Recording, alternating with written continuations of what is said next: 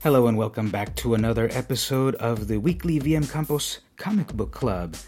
I'm VM Campos. This is the podcast where I answer what am I reading this week? This week I'm reading Animosity, number three by Aftershock Comics. This has been one of the most enjoyable comics I've read in a while. It's a very creative concept.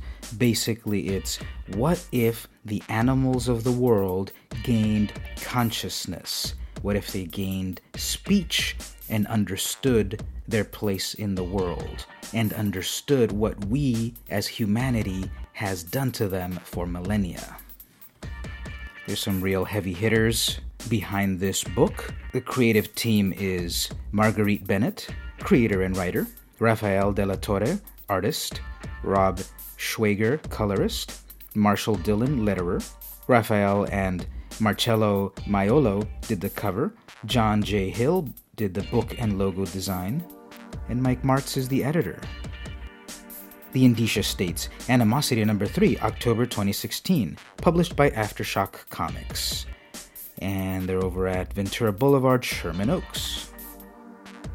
So, Bennett has really made a, a name for herself in comics. She's written some really cool, interesting books, and she's got two over at Aftershock. She's also working on InSexts as well as animosities, so I have to wonder how does she sleep?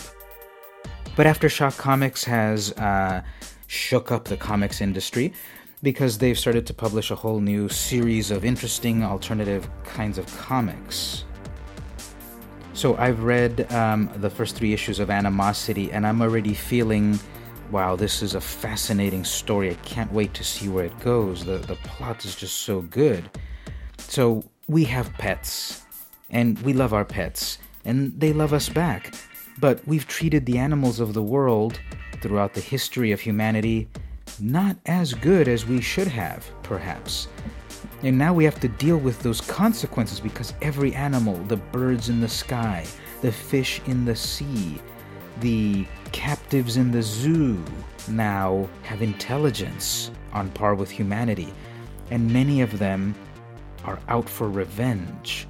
Perhaps the vast majority is out for revenge against what we as people have done to them and the world. So the book has a style has a feeling of like The Last of Us, that seminal video game. It has a feeling of um, The Walking Dead. Basically, the main character, Shannon, is a little girl who has survived the awakening, and she's with her bloodhound, Sandor, and they're trying to get out of New York City and go west for safety. In the third issue, they meet a colony of, of woken animals that are just trying to make it in this new dangerous world. They have some contact with another human colony, and there has to be a hostage trade between some humans that have wandered into the animal compound and the animals that had gone into the human compound. The first two issues were pretty much packed from page to page, very satisfying. It's a little odd, I think, that the third issue feels truncated there were several pages that I felt could have lent to more story, but then we've got some ads and, and an interesting section on how they did the process of page 8 from from story to sketches to inks to colors and and the rest. I really like that at the very end of the book they list all the creators and a very easy reference of their their Twitter usernames.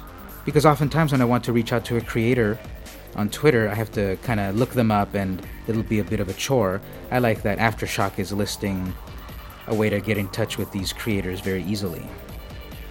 So, Animosity, the art is beautiful, the plot is just amazing. I'm on board for the ride, and the creative team is top notch. So, this week I read Animosity number three from Aftershock Comics. This has been the weekly VM Campos Comic Book Club. See you next week.